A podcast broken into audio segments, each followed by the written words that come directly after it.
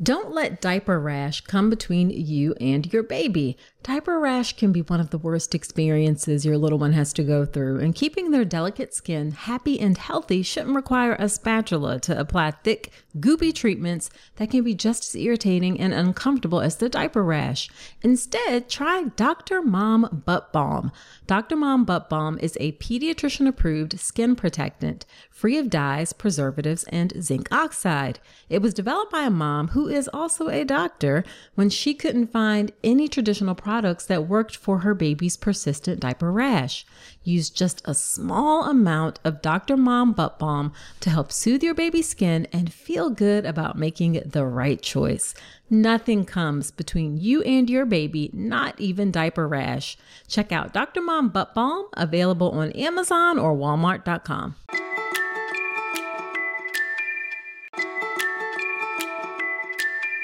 Well, hello there, Dr. Nicole here. I thrilled to share something incredible with you today. Imagine having a treasure trove of informative, entertaining, and empowering video content about the journey to parenthood right at your fingertips. That's exactly what you get with Informed Pregnancy Plus. For less than 25 cents a day, You'll gain access to a vast subscription library filled with documentary films, web series, mind and body fitness programs, workshops, and courses covering fertility to parenting and everything in between. A few of my favorite titles are The Business of Being Born, Empowered Mama, Belly Dance for Birth, Ease into Sleep, The Afterbirth Plan, and The Core Connection. And here's the best part. For a limited time, you can gain full access absolutely free. Just visit informedpregnancy.tv to sign up. Get Informed Pregnancy Plus right now for your informed and empowered parenting journey, all from the comfort of your home.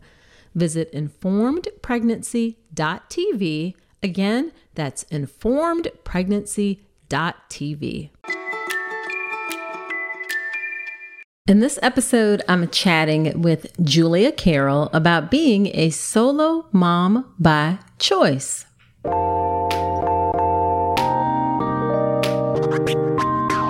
Welcome to the All About Pregnancy and Birth podcast. I'm Dr. Nicole Calloway Rankins, a board certified OBGYN who's been in practice for nearly 15 years.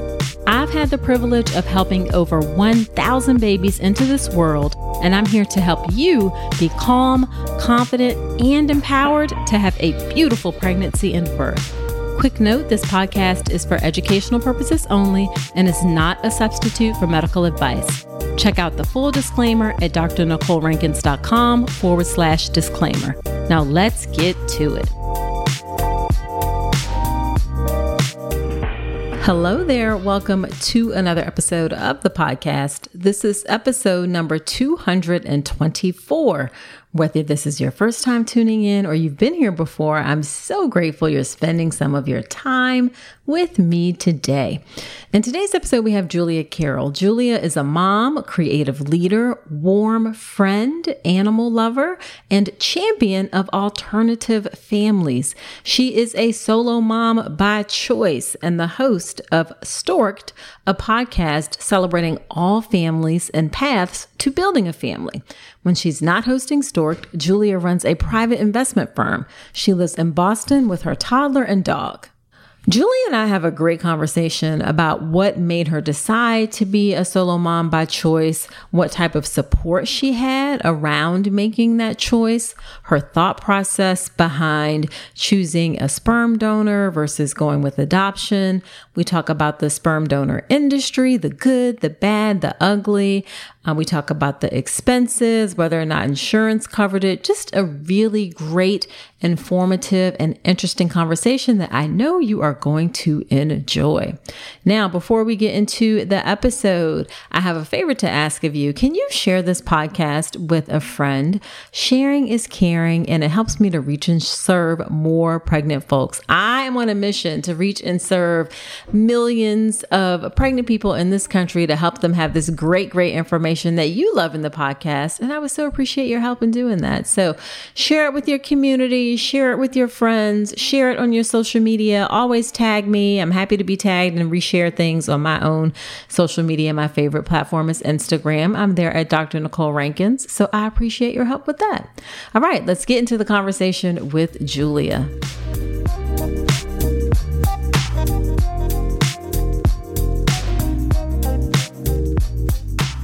Thank you so much, Julia, for agreeing to come onto the podcast. I'm glad we are getting to chat despite our stupid technical difficulties first.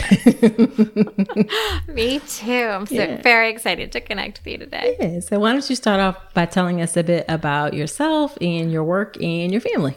Absolutely. Um, well, thank you so much for asking about that in those in that way. You know, asking about family in the same context, the same breath as who you are as mm-hmm. a person, because you know that's all. That's what I do. Um, in my spare time. So I am, I work in finance professionally full time, but on the side, my passion is to talk about all the different ways that we think about our family lives, structure our family lives, and create our family lives. Mm. And in particular, really trying to display all the different styles and structures of family. Mm-hmm. So trying to champion alternative families. And right. the way that came to be is um, that I am a solo mom by choice. Mm-hmm. And in the process of trying to figure out what I wanted for my family life, you know, I was newly single and really just knew I wanted to have kids in my life in mm-hmm. one way or another, but not sure how to go about it. I started talking to people exactly like you are and just right. asking with curiosity, like, what is it like to adopt? And what right. is it like to become a solo mom? And what is it like to choose not to have kids? And right I was dating divorced men at the time who had kids. And I said, you know, what is a stepmom experience like? How do you mm. blend a family? And right, from right. that, like, oh God, the answers were so good. So it turned into a podcast called Stork'd. Uh-huh. And now I just like passionately uh, get to talk about all this good stuff right. as much as I can. Yeah, I love that. You know, a lot of times people, or you hear, well, I assume that you still like your finance job. Maybe I'm not pro- projecting, but you know, a lot of times people think you have to follow your passion and it necessarily may be like the thing that's your work and maybe you're working towards that. I don't, you know, I'm not sure, but I think it's lovely how you took this and and made it into something bigger to share with other people. I just think that's really wonderful. Yeah, you know, I think as as humans we evolve quite a bit. Our mm-hmm. family lives evolve, our identities evolve. Mm-hmm. And so for right now, they are separate finance and the podcast are separate, but I'm lucky that I get to do both in yeah. my spare time. And right. who knows? Maybe they'll converge. Maybe one will take over. Maybe one will take a break. Who knows? There you go. Um, Just staying yeah. open to the possibilities. Totally. Yeah. So, what made you decide to be a single mom by choice? And then I guess also, like, a lot of people think about things, but they don't necessarily like start a podcast about it. So, what made you to decide to take that route? Well, I'll answer the second one first, which yeah. is I got to talk to like if you and I knew one another, or mm-hmm. even if we didn't, if somebody knew you and said, "Oh, you got to talk to Dr. Nicole," mm-hmm. I would call you, be like, "Oh my God, tell me everything about right. your family life." And it started very targeted. I want to know what the solo parent experience is like. I want to mm-hmm. know what the blending family part is like. But then once you start getting like deep and personal with people, you're at cocktails and the guy next to you at the bar is talking about something you're like, oh, tell me about what your divorce was like. like, okay. um, so, what's amazing about humans is that we're so nuanced and so complex, mm-hmm. and everyone has a family of some kind, mm-hmm. whether you mm-hmm. talk to your family or don't, mm-hmm. whether you're in love with the way your family life is currently structured or not people have fam- families and they're sure. willing to share their families and in learning about your family life you learn about like the deepest parts of someone's soul you know mm. what they yes, want their yes, identity their yes. hopes their desires their disappointments um, so I had those conversations and they were just too good not to share. Okay. Okay. Yeah. Love it. Love it. Love it. So then what made you decide to be a solo mom by choice? Yeah. I always say it was my plan B in many ways, which isn't really fair, but it was like, you know that thing in the back of your head that you're like, okay, if life doesn't work out the way mm-hmm. I expect, mm-hmm. I guess I could always do this. Right. Um, right. You know, here's another example. If if raising kids in the US gets way too expensive. Mm-hmm. You know, I have this dream of maybe I move to Europe and right. like, you know, magically have this glorious European life. Right. The reality of that is probably negligible. Like uh-huh. it's probably uh-huh. not going to happen. Right. But sometimes you think about it and you think about it and then you start looking up trips and you start thinking about like okay which which location is better for expats and the next thing you know you booked your flight and you're on your way and you're doing right, it. Right, um, right. that was my solo parenting journey. It was like okay, Okay. well like backup plan. I will do this on my own and then the more I thought about it and the more I explored it and the more I explored my hopes and dreams, the more I was like, okay, this is it. This is the, this isn't plan B. This is mm. plan A. Okay. Okay. And then what made you decide? Because you could have adopted. What Yeah. made you decide to do adoption versus sp- getting a sperm donor? You know, it's interesting because with family building, it's never an either or always, right? You kind of pursue mm-hmm. things simultaneously. Mm-hmm. Things can be sequential. So mm-hmm. I'll say I haven't ruled out adoption in its entirety at this stage of my life. Gotcha. Gotcha. Nor have I ruled out fostering, which is like another thing that's niggling in the back of my mind is like maybe something I'll do one day. Okay. Um, but uh, just before going on the solo parenting Uh-huh. journey, I have members of my family who are adopted. Okay. And one in particular is a favorite cousin who was adopted from Colombia. Right. And her- uh, this cousin's dad Uh-huh. said to me, you know what? For for like a senior project, we're going down to Colombia. We're going to visit the orphanage, Okay. and you know that's going to be written into a whole part of a senior project. Would you like to come? Right. And this is my favorite uncle, or one of my, I've got a lot of great aunts and uncles. So one of my favorite uncles. And I don't know, did he know I was thinking about having a family on my own? Did he right. know I was thinking about adoption? Did he know that that was like in my heart and soul? I don't think so. I think it was just this fortuitous, Mm-hmm. come explore this with us. So while there, I got to sit down with this incredible woman, Jimena, who's been running this orphanage adoption agency, child services agency in Okay. Bogota for 40 years. Wow. I know. And we talked about like how the adoption world has changed, um, how the way in which they think about adoption has changed. One of the major changes that has happened in both countries, the US and Colombia, is where possible, you want to keep families together, mm-hmm. right? So if we can, mm-hmm. instead of taking a child out of a home, provide resources, training, education, support, mm-hmm. community, love, that's better for everyone. Yeah. So one of the takeaways I had from that conversation was that adoption is totally possible for me, mm. but it's a little harder as a solo parent. Mm. Sure. You know, whether you're in the US doing it domestically or doing it abroad, it's a little Right, harder. right. So I didn't rule it out. I just was exploring that emotionally while simultaneously going through a fertility journey. Gotcha, gotcha, gotcha. So, do you feel like you had support around you from your family, from your friends when you're like, I'm going to be a single or solo parent by choice? Or were they like, what the hell are you doing? oh my gosh. Yes and no. Okay. So, one thing that really surprised me is I thought my parents' generation would be really anti this. You can't Yeah. do this alone. yeah, It's too I mean. I, right? I, am older than you, but I, I'm I'm guessing you know, parent my parents are in their 80s now, but even like seven, 60, 70, they might be like, what in the world? This is not yeah, like and I so I was totally worried that that would be a difficult conversation with my parents, or that they would have a hard time telling their friends. Uh-huh. right. Mm-hmm. I was so wrong about that. Aw. Right? Like I had people come up to me who never got to have kids Uh-huh. um, or who had lost children who had had Mm-hmm. infant loss or miscarriages. And they said, you know, look, or, or divorce early Right. on. And they Right. said, my life didn't turn out the way I wanted it to because this was not a choice I got to make when I was your age. Can you imagine? I Mm. Wow. didn't get to have this. Wow. They were like cheering me on.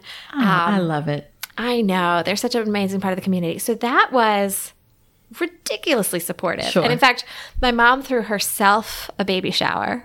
It was ostensibly for me, but it was really like all Right. her friends. And it was Right. like, look, I get to have a grandkid. Right. She has other grandkids, but she threw herself a baby shower. Um, Nice. and her friends were so supportive. Now, my friends were initially I started to tell a couple people, and I got some pushback. Mm. You're too young. I was Mm-hmm. 36 or 37 when I started Okay. talking about this, so I wasn't too young That's by not, any means.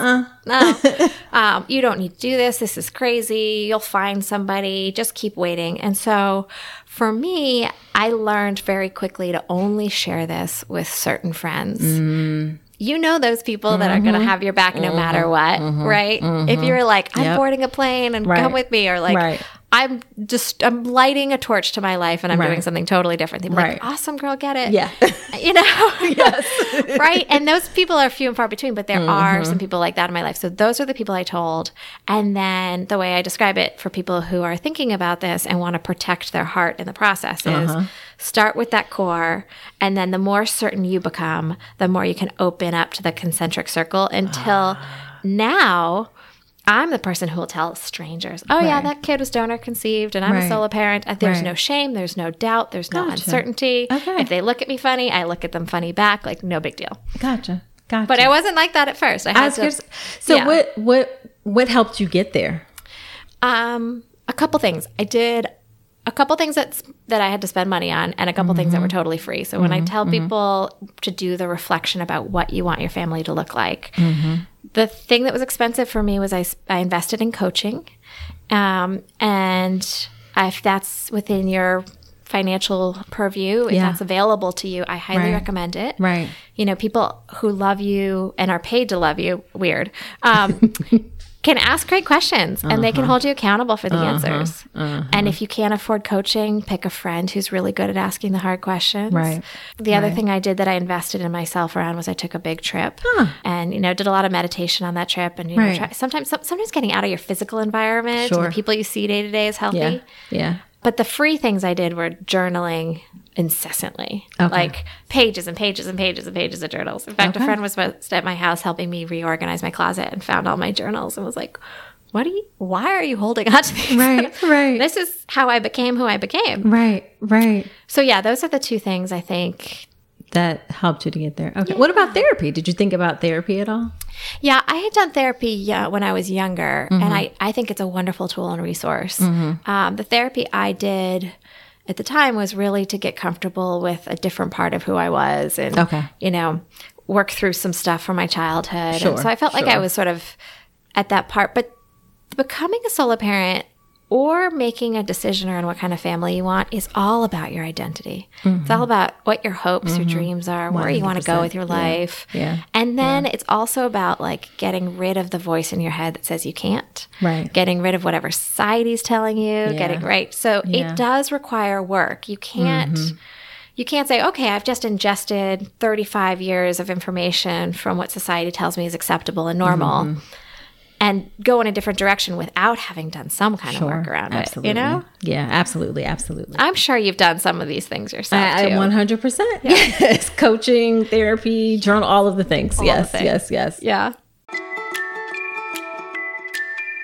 Did you know that 95% of pregnant women are not getting their recommended daily intake of key omega 3s? Enter Ritual. Their prenatal contains 350 milligrams of eco friendly vegan omega 3 DHA in every serving. One of the reasons I like Ritual is that it's a female founded B Corp meaning they are holding themselves accountable to not just their company's financial health, but also the health of people and our planet. In addition to those omega 3 DHAs to support baby's brain development, Ritual also has choline and methylated folate to support baby's neural tube development. And the capsules feature a delayed release design to help make it gentle on an empty stomach. Why settle for a multivitamin you're not 100% sure about? Ritual was literally built on trust, so you know it's the real deal. Get 25% off your first month for a limited time at ritual.com forward slash Dr. Nicole. Start Ritual or add Essential for Women Prenatal to your subscription today. That's ritual.com forward slash Dr. Nicole for 25% off. So you decide that you are going to get a sperm donor. Yeah. What was it like choosing a sperm donor? You mentioned there's good, there's bad, and there's ugly. Oh my God, yes. Um, well, the first thing is, I have interviewed a number of people on my podcast, and I always ask them that question How did you choose yours? Whether it's a sperm donor, an egg donor, Right. embryo donor, whatever. Right. I have never once heard the same answer to that question. Huh. It's like a fingerprint. Like everyone has a different Right. thing they're looking for. Right. So I was looking for intelligence, which is impossible to measure, and kindness, which is Mm-hmm. Impossible to measure. and then just general, like, did this kid look like somebody that I would want to, the DNA that I would want to carry Sure. on? Sure. And when I made the decision to do this, by the time I was at the point of sperm donor, what's that? There's like a statement about when you're dating somebody and you feel uncertainty or conflict or like stress. That's Uh-huh. usually a sign that they're not into you or that there's tension. Right. And then when you feel calm and certainty and ease, Right. right? That's when you know that things are uh-huh. kind of vibing. Right. When right. I knew that I was on the right path, this is solo parenting, and that mm-hmm. I would picked the right sperm donor. Uh-huh. It would both cases I felt that like settling in your body, like Got it. oh yeah, mm-hmm. this is it. Okay. But I did call on my friends. And I'd heard of people having like these big parties where you like open up the sperm book. Right. Or or like in this case it's a website. It's almost Right. like a dating app. And you like get drunk and you talk about all the different guys together. Right, And I thought I was like, that's gonna be the way I do it. No, no. I decided like it's felt too vulnerable Uh-huh. to do that in that uh-huh. context. Uh-huh. So it's very much like online shopping. Right. I went through, I did my whole, you know, was looking for GPA, I was looking for mm-hmm. certain things, mm-hmm. and I reviewed all the hundreds of guys that they had on there and then put like the top contenders in a basket. Like I uh-huh. put a little like next to them. Right. And then I gave three very close friends my login. Okay. And I said, look at the ones I've liked. Right. And tell me what I might be missing Okay. Right? And one guy who seemed amazing, my friends were like, "Oh my god, I'm reading egotist, narcissist, Oh. crazy person." And I Okay. like, "I didn't see that," you know. and then um, everyone sort of just said, "This is the guy," and it was the one I had been leaning towards. So Okay. that was okay. like, yeah, Okay. Well, that's good. That's good. Did you have a lot of options to choose from? yes, because it was just at the beginning of the pandemic. Okay. Um, as I understand it, the sperm banks have limited options now because there have been a lot more people who have, um, in the pandemic, needed sperm for uh, various reasons, and it's been mm-hmm. harder to get sperm. Right. You know, like anything, there's a supply chain problem. Sure. One of the areas which is really challenging for the sperm banks is getting people of color. Yes. You know, so I'm lucky in that I am blonde, and pretty much anyone who looks remotely like me would mm-hmm. suffice, although I was pretty flexible Right. the question of race comes up quite a bit. You know, if mm-hmm. if you're parenting a child that doesn't look exactly like you, how does that feel? And Yeah. Comes up in adoption, Yeah. as you all know. And so, but my options were were more available, Okay. just by nature of my Sure. ethnic background. And Sure. unfortunately, it's very hard for them to get sperm do- donors of color. And so, and we need that, right? We need Yeah. to enable families of all backgrounds to have Absolutely. children that look like them if that's what they want. Yeah, yeah. I've heard uh, someone sent me an article once. I mean, it's almost like a like you have to grab somebody immediately, or else it's like the option is gone for for Yeah. people of color and for you know for Black women. So um, definitely something that that I hadn't been aware of until fairly recently. Yeah, it's such an unfair disparity mm-hmm. right it just mm-hmm. like like everything in life there are things that are just unfair and we mm-hmm. really should try and correct them yeah, yeah. one of the other things I will encourage anyone who's considering a sperm donor, and that may be a solo parent, it may be somebody whose male partner is experiencing infertility, Right. Um, which is, by the way, 50% of Mm-hmm. infertility is male factor, and uh, maybe gay and lesbian women, um, maybe a trans couple, who knows? Right. One thing I would encourage you to think about is is the donor anonymous? And I sort of wrote that off. The donor I picked has chosen to be anonymous, which means technically and legally, neither my son nor I can go find him. Okay. In this day and age, that's tricky to enforce with Right. ancestry.com. But having later, after having him talked to a number of donor conceived people, I have uh-huh. come to understand that there is a lot of emotional nuances around having the ability to access one half of your identity, one Right. half of your DNA. Right. Right. Um, whether it's for medical records or just to uh-huh. know who they are as a human. Mm-hmm. And so that's become a very hot touch point, you know, in the donor conceived world where people mm-hmm. are looking at creating legislation like they have in the UK to make it so that anonymous donors are not a, are not an option to make Okay. it so that you know the sperm banks are legally responsible to go get updated medical information you're a doctor you know and having medical Right. history can be a game changer Right. when it comes to certain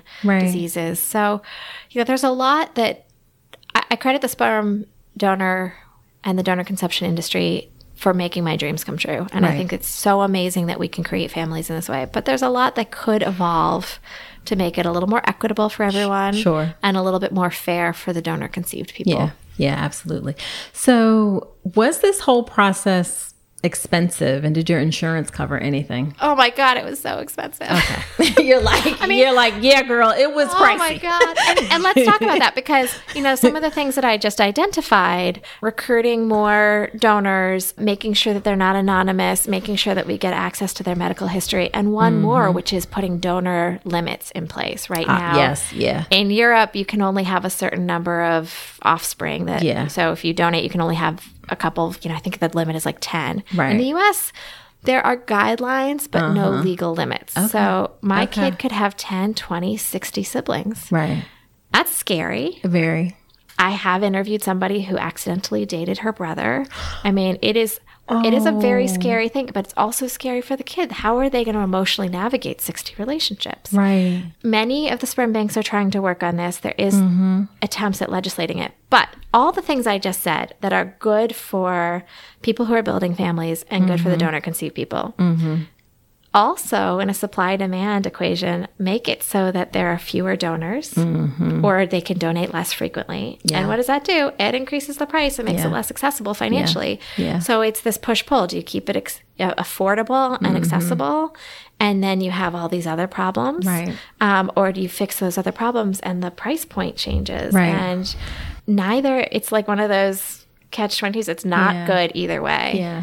Yeah, that's tough. That's tough. It is. Uh, yeah, I saw some crazy story. I think it was in Europe, and this man had like a hundred something children. Like it was cra- like they finally had to like ban him from like like stop it. Like yeah, yeah, it's crazy. It's crazy. And in Europe, they will. They'll say no more. Right. Um, and, or they'll fine the sperm banks or whatever. But here, it's just sort of like yeah, okay, it's frowned upon. okay, okay, okay, okay.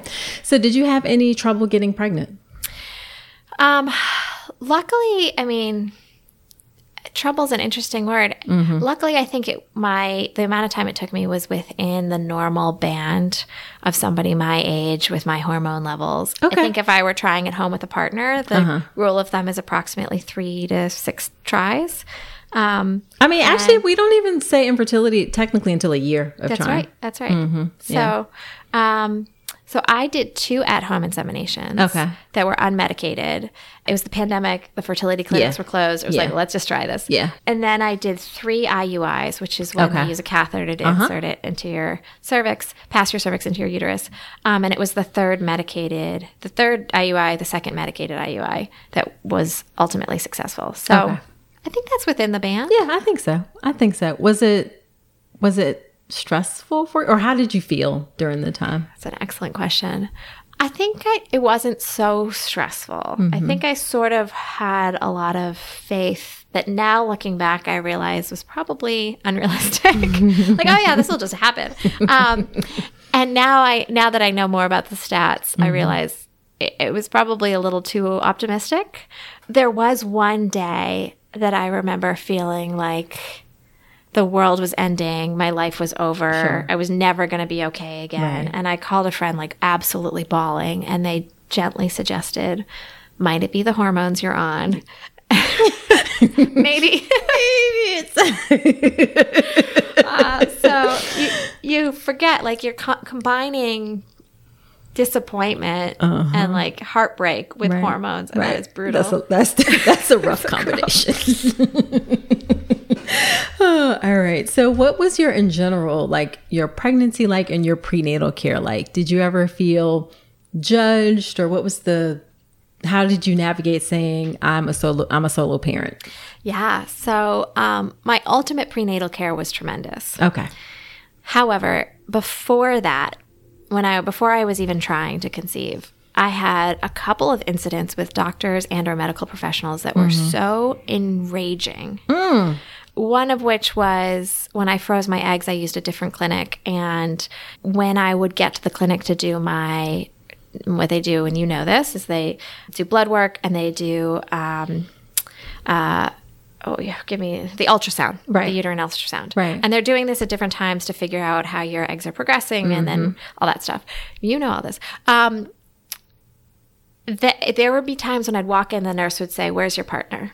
Mm. or is your husband here which makes mm-hmm. so many assumptions and there mm-hmm. was one time where i had to go somewhere else for imaging i think i had a cyst which was had ruptured or something like that Right. and the tech that was doing the ultrasound um, you know i was naive and bubbly and walked in and i was like you know i'm just getting my levels checked and i'm you know maybe eventually gonna go ahead and use these eggs or whatever. And she goes well what's wrong with your husband you know what's wrong with your husband that you might need a sperm donor and i said what do, what do you mean i mean to me i was enraged because Yeah, it's like it's none of your business. it's none of your business. It assumes I have a husband. Right. It assumes I want a husband. It Right. assumes I'm straight. right. All of the things. Right. And like, let's just play out the scenarios.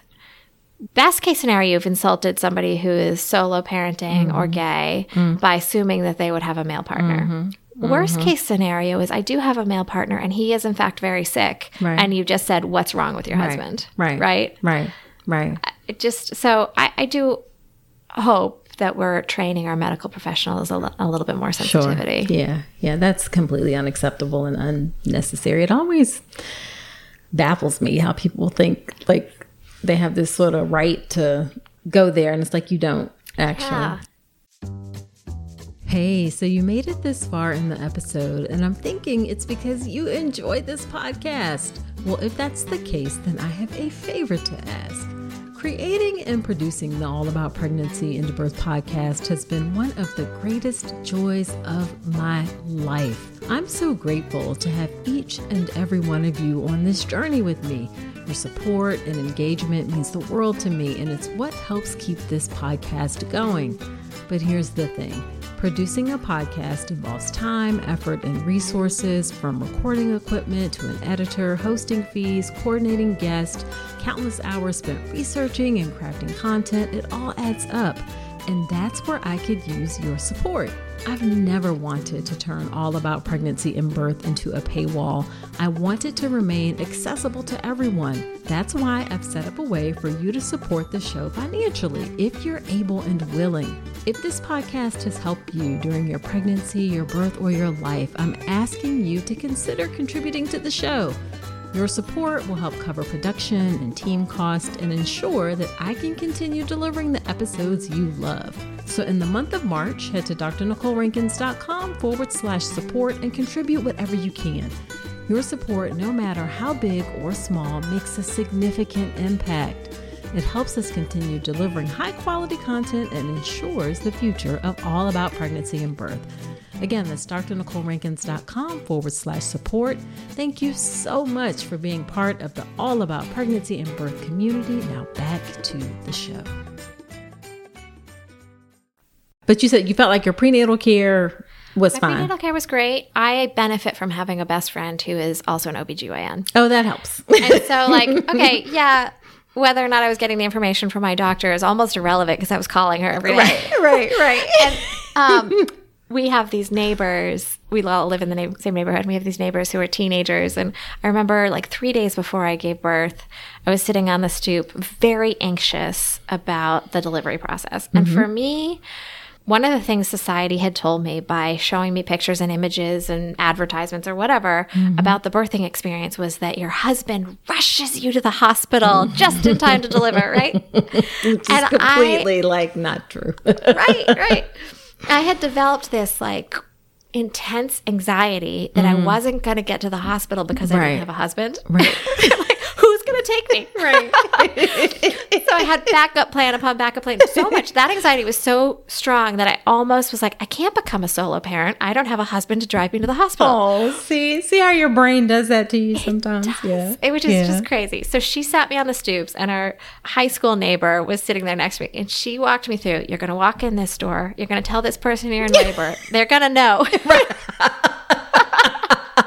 They're going to take you to this place. You wait Right. till your contractions are this level. Then right. you're going to like going to be wheeled in here. Then you ask for the epidural, like literally minute by minute. Right, right. And if it goes right. wrong, this is what happens. And this poor like 15 year old is going, what What, what, what like what? I'm not ready for this. Yeah, Right, like, right. that is funny. That is funny. And coincidentally, that friend happened to be on the floor at the time I was delivering. I was like, Okay. "Can I stay and watch?" And Right. so we had a party. We had, um, she was there, my OBGYN was there, my mom was there, and then two female nurses. And people would walk into the room and be like, "Whoa, Right. this is really fun." Yeah, that's a nice energy to have Yeah. surrounding birth. Yeah, yeah. So then your mom was your primary support person? Yeah, yeah. And I, I did have a doula um, Oh, nice. in Okay. case my mom needed some extra support. Um, Okay. But my mom got to cut the cord, which she still talks about. Aw, Yeah. I love it. I love it. And do you feel like having a doula was helpful? I do. I think having gone through the experience I did with just surrounded by female energy Mm-hmm. and being told, wow, this is different by like doctors or whomever would walk in, text, Mm-hmm. I feel like we're missing that female camaraderie, Mm-hmm. pa- like birth party that other cultures may have. I agree. Yeah. you know? Yeah. Who- I like, agree. who's usually in the room when you are there delivering? Is Yes, it? it's it's dad, um, a nurse, maybe a doula. I mean, usually two nurses, dad, and maybe a doula. Yeah, Mm-hmm. yeah, and I think that's nice for the the other parent, the non-birthing parent. But Mm-hmm. I kind of miss like everyone come in, let's party. Right. Yeah. Yeah. And sometimes there are more people, like there may be the grandparents or, the, you know, that Yeah. kind of thing. So definitely in general, I think it, the energy of the room makes a difference for all involved. So I can totally see how a nice party atmosphere would be fun. Yeah. So then what was your support like postpartum? Postpartum was great. I actually moved in with my parents for a couple of months. Oh, okay. So do they live near you or? They don't. They live near me like four months out of the year. okay. Um, so I was able. So when they're here, they're incredible at like watching him for a couple of hours. Sure. But when they're not, I really feel like, oh my gosh, I'm missing something. Yeah. Um, Yeah. But I moved in with them for a couple months, and that was. It's hard to be in somebody else's space Mm-hmm. um, when you're bloated and leaking and you know not feeling like your best self. And I Mm-hmm. Right. didn't love my dad watching me breastfeed like around the clock. Yeah. but I, I had to get over that. Um, I don't know that he'll ever recover from Yeah. I'm, t- I'm just laughing because my dad wouldn't even like go once we were teenagers he wouldn't like even go down the hallway where our rooms were because it's like i'm not involved in any of that so i can totally see how your dad might be like this is a lot for me It was a lot for him. He's a trooper, but like, you know, you've got a screaming kid. I'm crying. Everything's leaking. And like, this just has to happen. Mm-hmm. Right. So, like, Right. avert your eyes. right please. right right But I was really lucky. I was really lucky in that. Because, yeah, yeah, I mean, just to have somebody else there and not be alone, Mm-hmm. alone. yeah yeah I think that was my biggest fear. And I think it's one of the misnomers. Many solo parents are alone. Mm-hmm. But um, solo doesn't always mean alone. It doesn't Sure. mean that you don't have friends who stop Sure. in Sure. or other people who love you. yeah absolutely yeah yeah yeah and it sounds like you had did you have a decent leave policy from your job Yeah, I did. I I didn't want to go back as soon as I did. I took I took a couple months off Mm-hmm. and then had a really hard time coming back and sort of negotiated, can I take one more month part-time? Mm-hmm. And I don't actually recommend that because Mm. part-time didn't mean these are the hours I'm working, these are the hours I'm not working. it meant all of a sudden I'm working and holding a screaming child Mm-hmm. simultaneously. And that was like, it's horrible for the people I work with. It was horrible Mm-hmm. for the baby. It was horrible for me. Um, that was not good. yeah and part-time probably is like almost full time but not Exactly. you know what i mean like you think yeah yeah so it's not exactly really full uh part-time Exactly. yeah yeah exactly. And I was lucky that I was able to breastfeed. I had some hard parts in my journey, but I had mm-hmm. some, I was able to do it in the end. And then when I stopped breastfeeding, all of a sudden I felt like I had so much free time because, you know, I'm not rushing to go pump several times a, Yeah. ni- a day. And like Yeah. I was pumping at like 11 p.m. at night to get that like mm-hmm. extra few ounces. And so mm-hmm. to be able to go to bed and not be like strapped to a machine, I mean, Right. it was, it was like, it was like going from full time to part time, except Yeah. that I worked the same number of hours. yeah I wa- I always called breastfeeding a labor of love because your whole world revolves around it for a while like when is the next time i can pump when is the you know Yeah, so it's definitely definitely a, a, an, an investment of your time and energy so then what are two two or three things that you have um, learned that are different about parenting a donor conceived child? Thing, I, you know, things that come to mind for me are like asking about the other parent or filling out forms or things like that. I mean, I'm, that's sort of simplistic, but what are some things that you've noticed that are different? It is simplistic and it's not because that's what your day to day is made up of. It's made up of communicating with your child and then dealing with like the logistics of parenting. Mm-hmm. Um, so little things like I don't feel any shame about my choice, but I was at the post office trying to get him a passport. Uh huh. Again, optimistic. We haven't used it, but I had to go back three or four times, and the partly because I had mis- incomplete forms that were my Right. fault, partly it was their fault. But a couple of times I got so much crap from somebody who said, "Well, I need the other partner here in order. Like, where's the other parent? We Right. can't sign these forms without the other parent." And Right. I would have to like point out the point in the birth certificate, and then they'd call over a supervisor and be like, "Is this okay? Yeah, it's okay. On the birth certificate, there is no other parent, so I don't need somebody else's approval to get a passport." Right. That was really frustrating and sure. hard. I'm sure. And it would have been harder if I felt guilt or shame about it. Um, I didn't. I was just like, come on, guys, pull it together. Yeah. You know, be, be better than this. You're absolutely right that the conversations around where is your dad are going to be hard. Um, at one point, a babysitter said to me, this was early on, like three months, four months in, oh, like, wh- why doesn't this child have a dad? And she like made up an excuse and lied about it. I said, you, mm. you should not lie. There's Right. nothing to be ashamed of. Yeah. Yeah. So yeah, it's making sure that everyone around him is having good conversations. He has a mm-hmm. cousin who started making fun of him at one point for not having a dad, and um, mm. luckily her mom is very, her parents are very well informed on on this, and in fact, Right. Her dad grew up in the same way that my child is growing up. Okay. So yeah, I think it's just it's not just educating yourself about how to communicate with your child. It's Mm-hmm. Right. educating the people that they come in contact with. Sure. Making sure that the teachers are aware. Right. Making sure that family members know what to say. My mom, for instance, was reading books, and in books they have dads. And so she was like skipping over the page that had a dad Ah. or changing it to somebody else. No, it's Mm-hmm. okay. He can know that dads exist. Right. And then it's really informing yourself about the issues that donor conceived people might face as they grow up. And Okay. I, I expect there's going to be a lot of parenting around that. Okay. Okay. Okay. That makes sense. So then, as we wrap up, what would you say the most frustrating part of being a solo mom by choice has been? Um, I love that I get him full time. Like I love that I mm-hmm. don't have to share him. That all these mm-hmm. amazing moments are mm-hmm. mine. Every once in a while, you want somebody to tap in. Like I, he's woken up five times tonight. Can somebody else just and it's you. rock him Yeah. to sleep? Yeah, Yeah. exactly. I can totally see that. like he just looked me in the face and like smacked me across the face, and I am frustrated, and I don't know that I can be a great parent in this moment. Mm-hmm. Can somebody else mm-hmm. Participate? But no, Yeah. yeah. That I yeah, I can totally see that. Totally see that. And then on the flip side, what has been the best or most rewarding part of being a single mom by choice? I mean, he's just the best. Yeah. Like every little moment with him is so joyful. And we as parents who work um, don't get a lot of time with our kids. Yeah. I was really surprised by that. I was like, oh, you spend time with your kids. No, our work life is not structured for, you know, the hours that kids Yeah. are awake. Yeah. So Yeah. that, those moments are precious, even if they're really, really, really hard. Sure. Sure. And I'm surprised too by how many people are saying, "Oh, you're going down this path. May I ask you about it? I might want to do it too." Like, Huh. I think I think it's becoming more of a thing than it used to be, and that's Uh-huh. Great. It's Yeah. not for everyone. Some Sure. people ask me about it. I said, "Oof, maybe you don't want to go down this path. It's not Right. my my choice to say that for you, but just because it's good for some one person doesn't mean it's good for everyone." And I'm excited that more and more people are exploring it. Yeah, definitely, definitely. I, I wonder if that comes along with people more and more women exploring like egg freezing, Yes, things like yes. that. The conversation is kind of growing.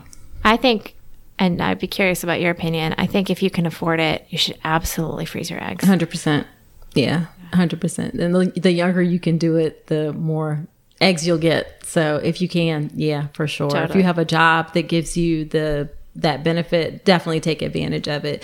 It's much better to do it and then not need it than get to a, a situation where uh, you don't you don't have it. So yeah, I agree. Yeah. And it's not a guarantee. I mean, you could do it, have them, and it not work anyway, Yeah. but it's a little bit nicer. It definitely gives you more options.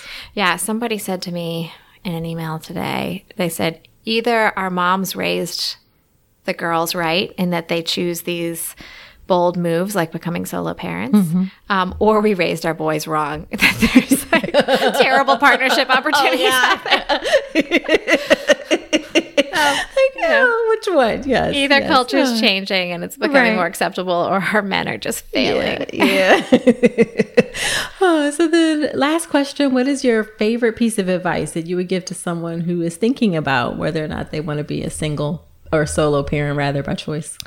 Um, I think you know what's in your heart. And if this is your path, don't let anything, anyone get in your way. Um, but if it's not, if you're not convinced that this is your path, I, it's a, it's not an easy path to walk Yeah. for sure. Yeah. Yeah. Yeah. And I guess do communities exist like Oh, yeah. Facebook groups or those kinds of things to help people? Thank you for asking about that. There's a really robust Facebook group. Okay. Um, and there's solo parents by choice. There's solo moms by choice, solo dads Uh-huh. by choice, solo parents in whatever community, solo parents in dating. I mean, Gotcha. you name it. Okay. I think it's the reason I'm still on Facebook. These communities are great.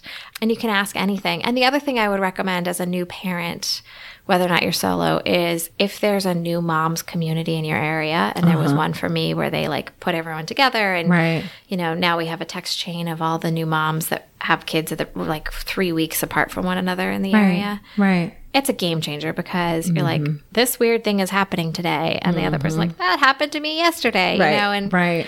It just normalizes some of the stuff you go through. Yeah, absolutely. Yeah. Yeah. So where can people find you and your podcast? Oh, thank you. Um, so the podcast is called Stork'd, S T O R K apostrophe D, and it can be found anywhere you listen to podcasts. Um, there's also storkedpodcast.com, which is the website. And on that website is an option to sign up for the newsletter. Okay. I really like the newsletter. If you don't like listening to things or you don't always have time, the newsletter is a great digestible piece. Yeah. And Instagram, storked underscore podcast. Okay. All right. Well, thank you so much for coming on and sharing your story. This has been really insightful and informative, and I know folks are going to find it useful. Oh, it's so fun to chat with you. Thank you so much for having me.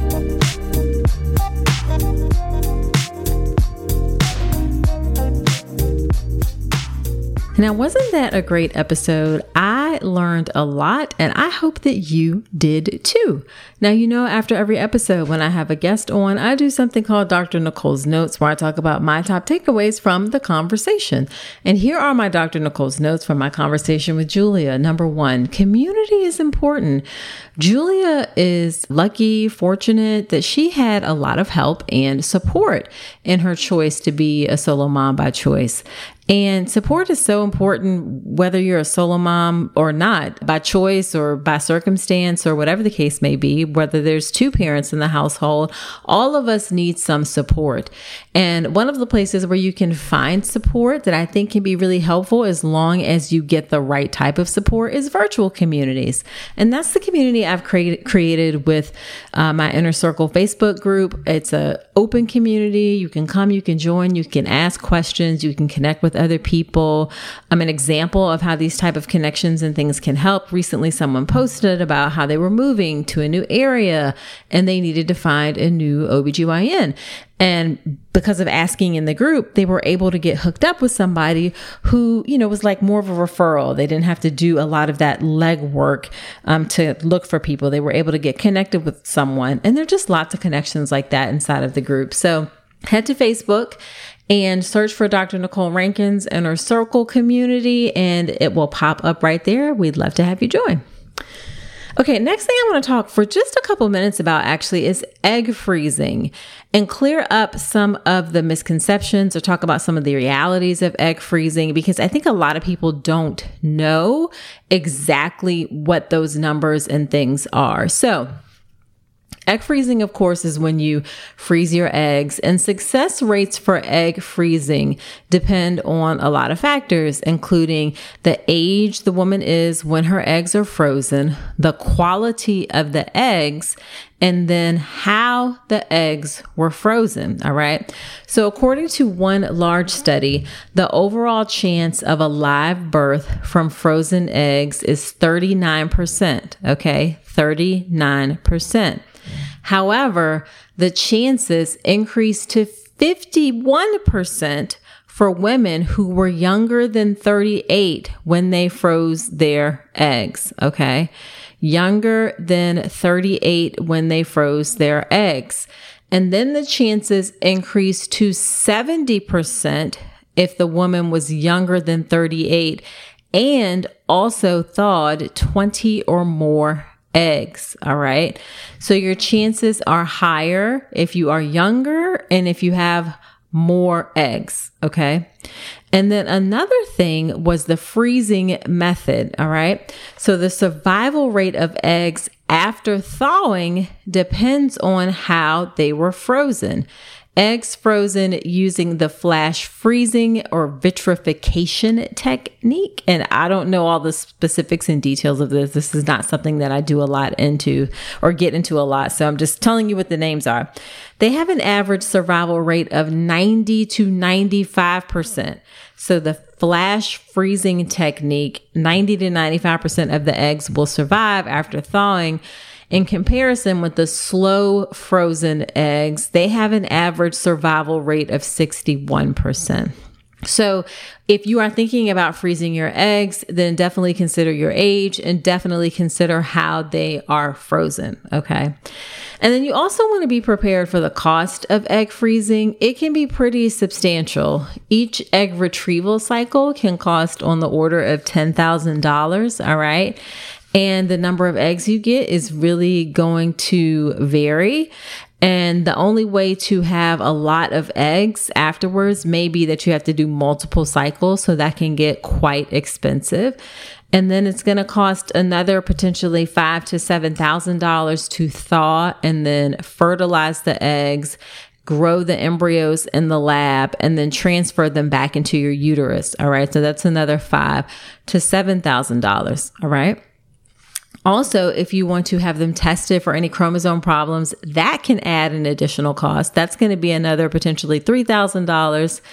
And then the last potential cost, which is also pretty hefty, is storing the eggs. Storing frozen eggs can cost up to $1,000 a year. So you pay, you know, $10,000, $20,000 up front, and then you can anticipate to be paying $1,000 a year in order to store the eggs. So potentially significant cost there. Now, I know some companies, just a sprinkle of companies, do offer some financial assistance with egg freezing. Big companies like Google, for instance, may help pay for freezing the eggs. I don't know if they pay for the storage cost, but just know that it can be a, a very, very expensive endeavor and it's not guaranteed to work. Okay.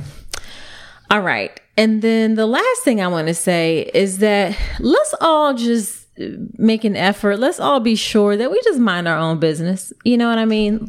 Like people asking about people's family choices, whether someone is a solo mom, you know, sperm donors, things like that but yeah, you it's, it's, natural to have a curiosity about people's lives, and if people are willing and express an interest in talking about something, sure, that's different.